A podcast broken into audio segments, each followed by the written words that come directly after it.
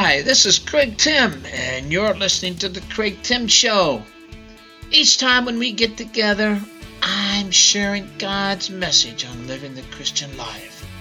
I want to welcome each one of you listening that is tuned in. You're here not by accident, you're here because God has something to tell you. It'll be words of encouragement, it may be words of challenging, but whatever it is, it is for your benefit and for you especially. I want to start off asking you a few questions. Have you ever been mistreated? Disrespected? Oh, I hate to use this. Unfortunately, have you been abused? Have you been locked up? Violated? Have you been rejected? Abandoned? Attacked? Or even disregarded in your life? excuse me, these are all actions that unfortunately describe the realities countless individuals have experienced by the mistreatment of others.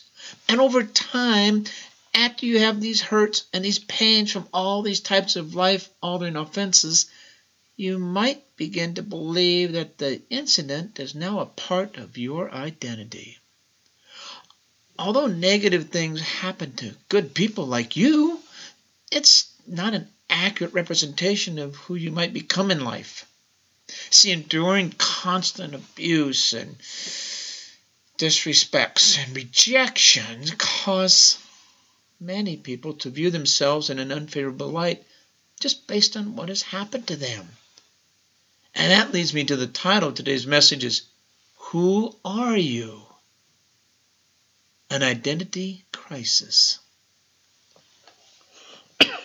excuse me here. In Scripture, Joseph experienced obstacles very similar to what many other people have in life. Joseph was shown much favor by God and, and also, of course, from his earthly father Jacob. However, his brothers, well, that's a different story, I'm afraid. They mistreated him. Joseph suffered abuse and neglect and rejection by the very ones who were supposed to show him love and protect him. Joseph was disregarded and dismayed when he decided to share his dreams, and later he was abandoned and he literally was sold out by his siblings because of jealousy and pride. Joseph was all but forgotten by the ones he helped, and he was also betrayed by his own boss's wife. Even in the crisis of life he continually experienced, Joseph's identity remained in God. God had long ago declared a blessing over him, even before his birth, all the way back through his great grandfather Abraham. God declared the identity of Abraham's descendants, saying, I will make you exceedingly fruitful. I will make nations of you, and kings will come to you. Genesis 17:6. Some days you may also find yourself asking questions like, Who am I? What's my purpose? What, where's my value? These are important questions, yes, of course. Questions that may have different answers at different times in your own life. And if you're experiencing an identity crisis, similar to what Joseph went through, you might be questioning your own sense of self or even your own identity today. There are numerous manifestations of identity crisis in American culture that have an impact on our society, all the way from lawmaking to homemaking. Identity crisis is something that all sinners struggle with. And we are all prone to sin. Yes, we are. But this, as you all know, is opposite of God's plan for us. God's word communicates very clearly that we are created in his image. Genesis 1:27 says, "So God created man in his image. In the image of God he created him. Male and female he, he created them." And when we experience an identity crisis, We've lost sight of our Creator's design for us. A simple and basic ethical understanding and acknowledgement of His natural law can guide us if we accept the clear direction in His Word. Now, however, it's inevitable that sin's going to reveal itself and it will try to entice us to reject God's design and desire to be in our own life. If we take the bait the enemy tries to give us, it'll create chaos and conflict within ourselves. We'll be battling in our own minds and we'll lose sight of who we are and who we belong to. At the core of this issue, it is just plain idolatry, covetousness, and our own stinking pride, a culmination of a desire to have something other than what we already have received, or a desire to become someone different than what we were created to be. What this is, is an issue of humanity from the fall of Adam and Eve. We saw this manifest itself when they both ate the tree. We see this again when Cain murdered Abel. And if you're brutally honest with yourself, you'll even find a glimpse of it in your own fleshly desires. Only one can redeem you and restore your true identity. There is only one. There's a well known Bible story most of you are familiar with, and it brings the issue of identity crisis right up to the forefront. The story is of Jacob and Esau, and it shows you how covetousness can lead to deception and ultimately lead to a serious identity crisis. In Genesis chapter 2, 27, Jacob sets out to try and deceive his father Isaac. He wanted that blessing that Isaac had intended for Jacob's older brother so bad, he eventually went to great lengths to get it. Now his opportunity finally came one day when Isaac told Esau to go out and hunt, bring back his catch, and prepare, prepare a meal for him. And at that time, Isaac would give him the blessing he had been promising Esau, the firstborn. Now, after Esau left, Jacob's mother, who, by the way, wanted Jacob to have this blessing anyway, much more than Esau, she prepared the meal for Isaac and helped Jacob disguise himself to look and smell just like Esau. And when Jacob went into Isaac's tent, he said, It is I, your son Esau, your firstborn. Genesis 27:19 is the beginning of his identity crisis. Jacob pretending to be someone who he was not in order to get that coveted father's blessing that he wanted so bad. After Jacob's deception was complete, his next move was to flee. It was no longer safe for him because when Esau came home, he was surely going to inflict some serious harm on Jacob. And who knows, it may even lead to death. Now, over the next 20 years or so, Jacob had many trials as well as many blessings, both. God sustained him and blessed him abundantly. Jacob accumulated mass amounts of wealth. He established a family and was guided by God. Now, later on in this story, we see how Jacob comes to grip with this identity crisis he had buried away since he ran away from his father's home. In chapter 32, we find that Esau is very nearby at Jacob's home. When Jacob found out about this, it brought up all those buried issues, and he was afraid of what might happen if Esau found him. In verses 22 through 32, of the 32nd chapter of Genesis, we see Jacob battle through his fears at a brook named Jabbok. This means emptying or pouring out. And during this time, Jacob is wrestling with God back and forth. He was relentless. And the man told Jacob to let him go. But Jacob refused and said, Not until you bless me. And here is Jacob seeking another blessing that he probably didn't deserve again. God responded, saying, What is your name? He said, It is Jacob, my Lord. Then God blessed him and named him Israel. Now, friends, this is a powerful story.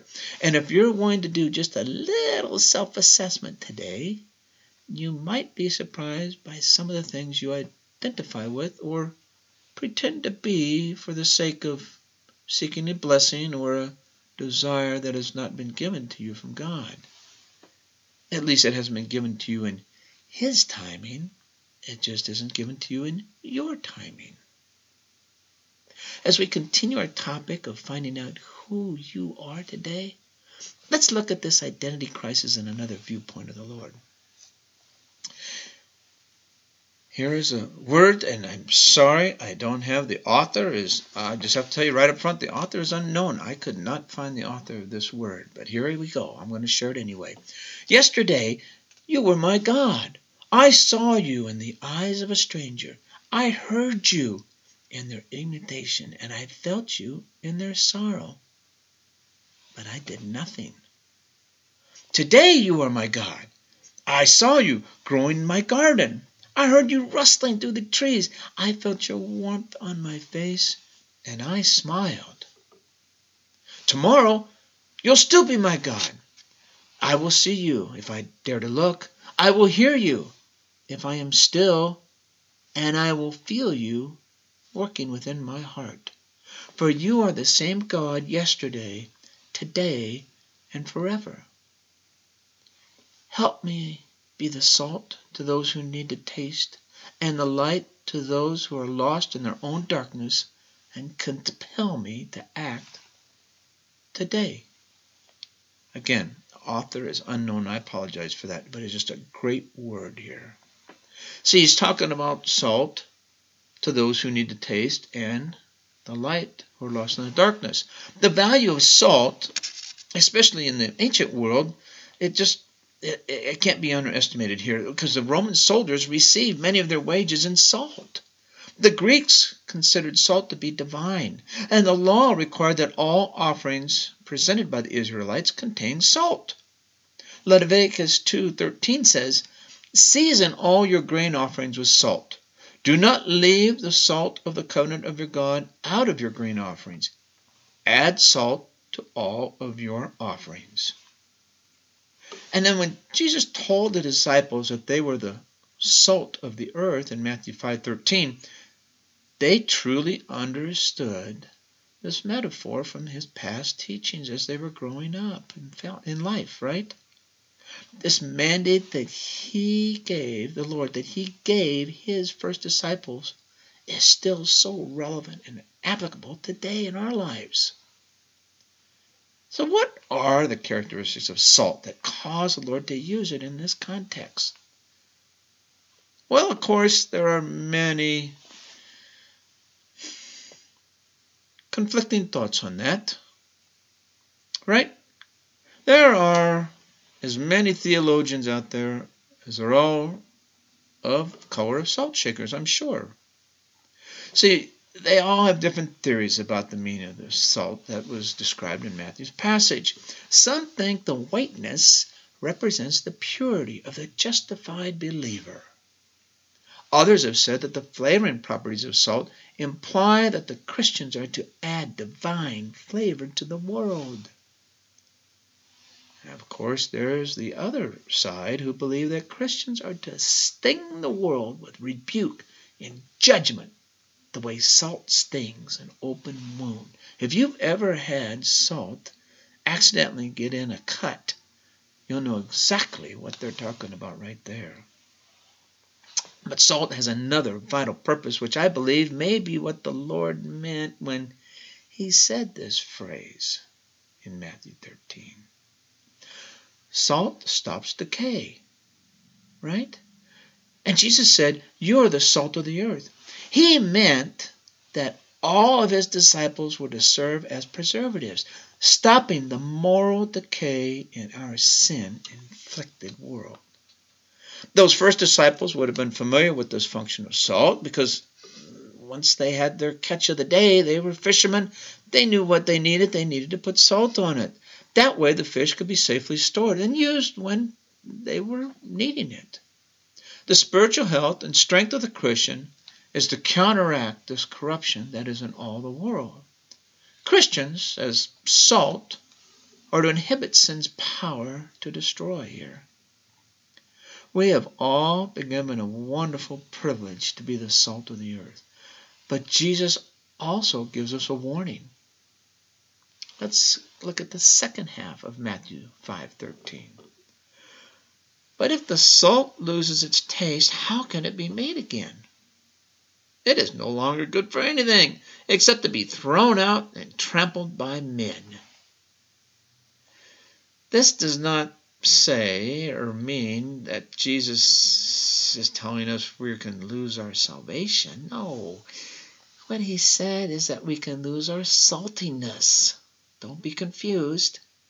Not losing your salvation, but we can lose our saltiness. When salt is contaminated, it becomes actually corrosive and, and even poisonous, and it's worth nothing. It, it can't even be used as fertilizer. Its only use is throwing it on the road in the wintertime, right? That's about all it's good for anymore. When you have allowed disobedience and carelessness and indifference to rule your lives, you become contaminated. You become contaminated. And you've lost all your saltiness. Remember that. You have become contaminated, like contaminated salt, and you've lost all your saltiness.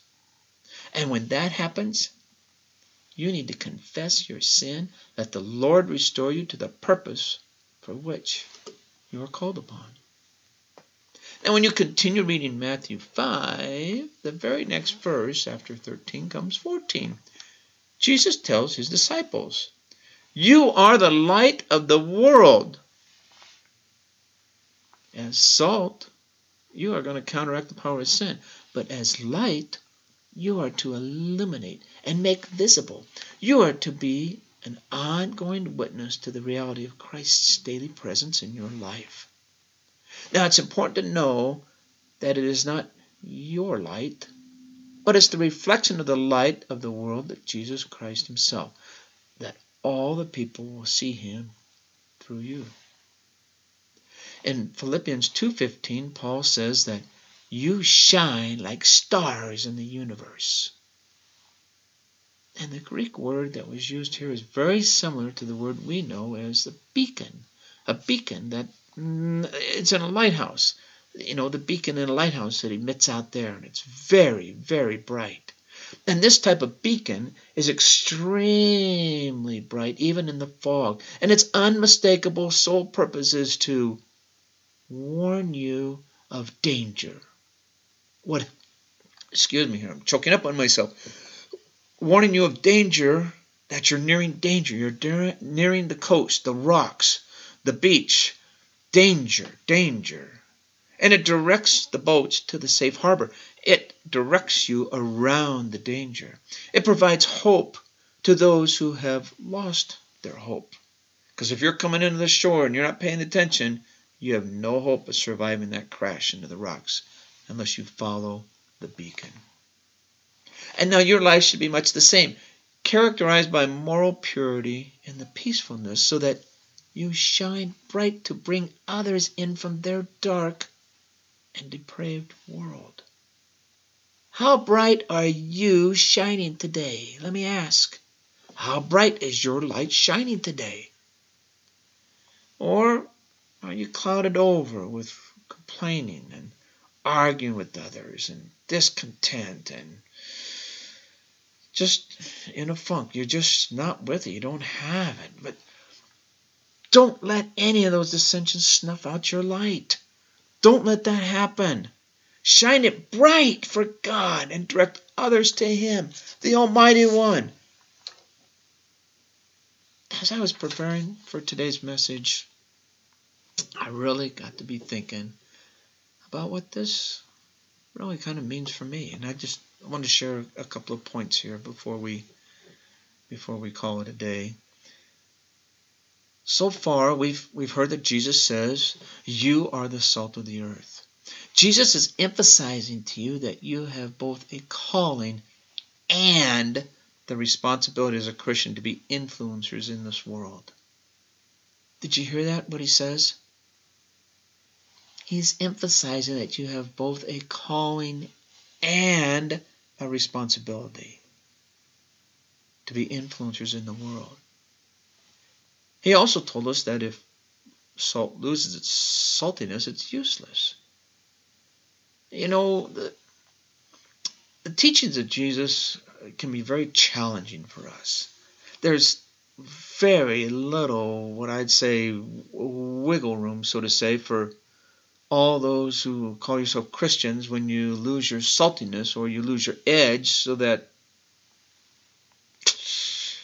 you're just not the representation that God has called you to be. And without the consistency of your principles each day, if you're not on your game every day, any testimony from your lips will be useless. Like the contaminated salt, it'll be useless. Jesus also tells that you're to be the light of the world. And we all know that when light shines on anything dark, it exposes for what it is. This is a call not only to you, but to the church too. Listen to me. Not just to us individually or to you yourself, but to the church, the church as a whole, to challenge the evil within our society, however uncomfortable that may be. You're here to be the light, bringing out all the God colors in the world to others. God is not a secret to be kept to yourself. You are to go public like an IPO, like an announcement made for special occasion. This is the occasion of a lifetime. When the opportunity presents itself, open up to others. And you know what? You'll prompt others to open up with God too. Share with others the light that God has given you, and the other ones will experience what you have. Jesus continued with his word here, telling you not to hide your light. Why is it that you find yourself remaining silent in the face of discussions which might be contrary to what you believe? Why do sometimes you find yourself pulling back?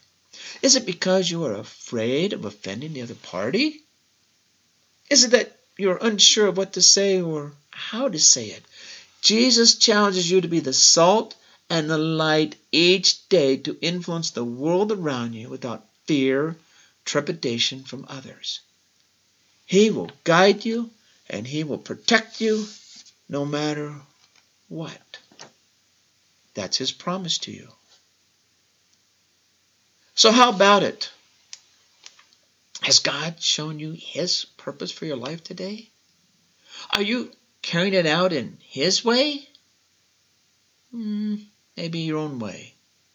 Hmm, maybe the way you feel that Others are expecting you to carry it out. But Proverbs 3 6, in all thy ways acknowledge him, Christ Jesus, and he shall direct your paths. Many of you know this verse. God defines his children by his holy word. God's words declared over you and about you are true representation of your identity. No longer believe the lies that you are worthless, you're nothing, you're useless, you're damaged goods, or you are some kind of victim. Don't play the victim card. Remember, God contends with those who contend against you. He will take care of them. You don't have to worry. Keep loving God as He continues to cause all things to work together for your good. In His timing, remember, not always in yours, in His timing. Your identity is not in the crisis you have undergone in life. I'll say that again. Your identity is not in the crises you have undergone in your life. Believe in that, people. I'm going to leave today, leave you today with these last two verses. Uh, I'm going to believe in here in a few moments, of course, but I want to leave this word with you. 1 Peter 2 9. But you are a chosen race, a royal priesthood, a holy nation, a people for his own possession, that you may proclaim the excellences of him who called you out of darkness into his marvelous light. 2 Corinthians 5:17. Therefore, if anyone is in Christ, this is you, if anyone is in Christ, He is a new creation. This is you also, a new creation. The old has passed away. Behold, the new has come. And that is you. Being in Christ, you're not going to have any identity crises anymore because your true identity is in Christ Jesus today, tomorrow, and forevermore. I know you were called to listen to this message today. It has much to say about overcoming anything that might be causing you to have an identity question of who you are, where you fit in. How do you do it? What's your purpose? What's your value? Your value is in Christ Jesus. I want to leave you with this prayer. I want to pray over you today. And for you to receive it openly and accept it, please. For God wants you to know you are precious.